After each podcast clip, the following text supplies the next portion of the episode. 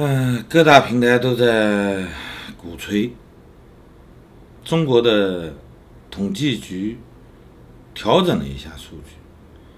原先习皇帝说人均 GDP 达到了八千万美元，那么事实证明是错的。但是到今年，终于正式宣布了，二零一九年中国的人均 GDP 达到了一万美元。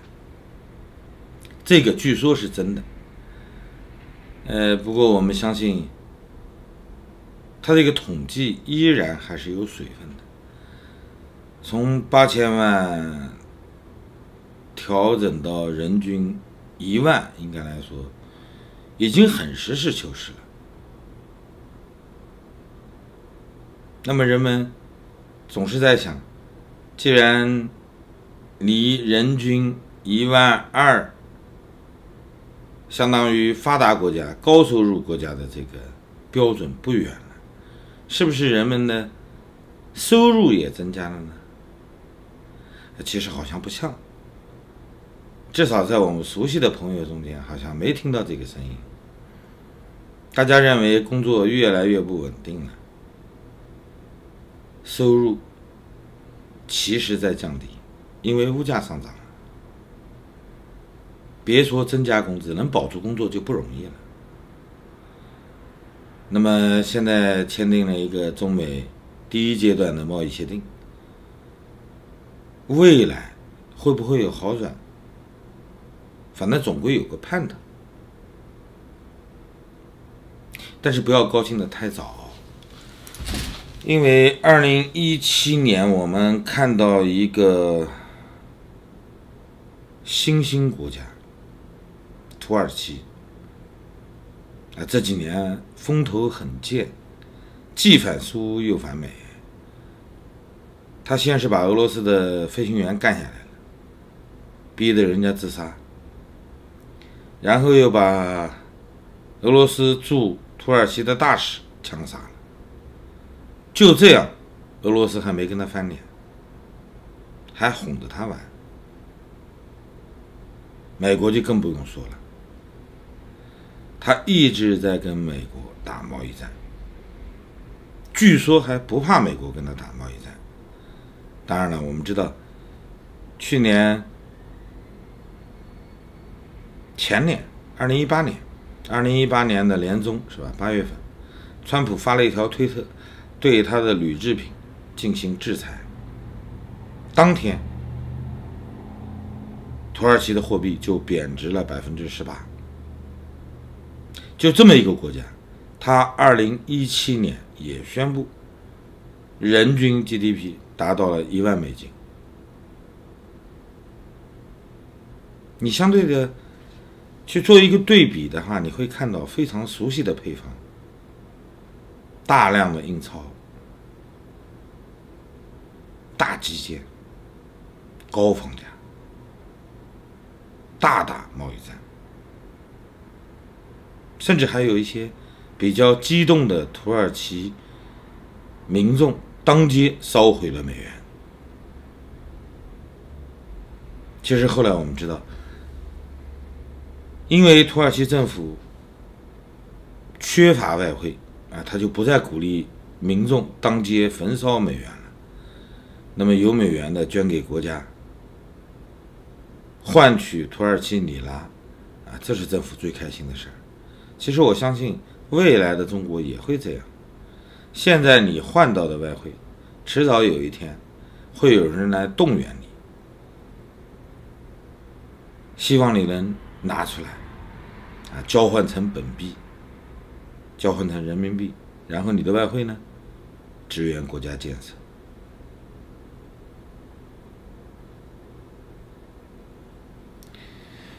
土耳其曾经的经济高增长，仅次于中国和印度。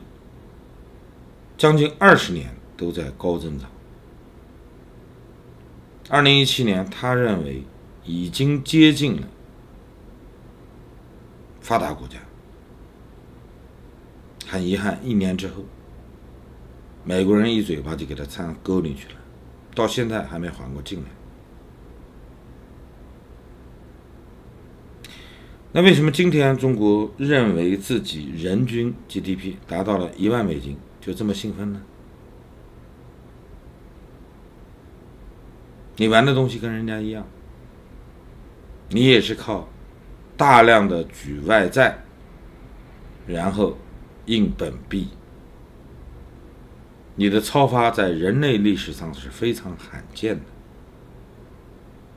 更不用说分配比例。相当失调，两极分化被无限的夸大了。我们经常看到中国有一些权贵家族，人家银行卡晒出来的余额都是几千亿，老百姓有个几万摆在银行，就算是有点库存了，是吧？绝大多数的财产都压在房子上。全国都在搞基建，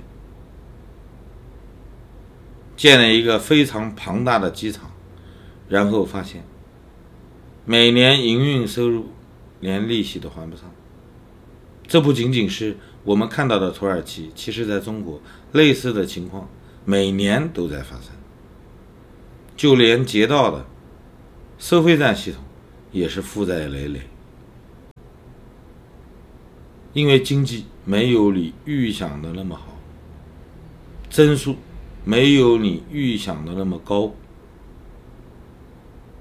所以大基建不一定能带来高额的回报。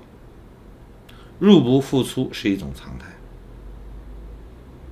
为什么今天我们看到中国还在忽忽悠悠往前走，大家还没有感觉到灾难有可能会来临呢？因为国际社会需要，因为整个世界经济不希望出现大的变动，至少在调整的过程中，希望是稳健的，不要因为你的经济问题而导致全球联动性的损失。因为中美之间经济利益捆绑的太密切了，加入世贸将近二十年。中国承担了这个世界上绝大部分初级工业品的生产、加工、组装。我们知道，从贸易战开始之前，其实就出现了调整。二零一六年，美元开始加息，美元开始回流到美国，更多的投资机会。都被抽离了，所以中国开始严控外汇。那么，二零一八年开始出现贸易问题，大批的外资在加税的压力之下被迫撤离中国。直到今天，我们看到中美双方达成的协议中，甚至有一条是中方不能擅自的干扰汇率。其实它是对美军撤资的一个保障。你的货币要是出现闪崩，人家拿什么东西来撤离呢？对不对？撤离的时候他能带回去查？不要认为人民币现在又涨到六块八毛几了，你就亏了。其实你现在换到一块是一块，换到的美元就是你赚的。人民币的闪崩是一定会出现的。今天我们看到各大媒体在宣传的中国人均 GDP 达到了一万美金，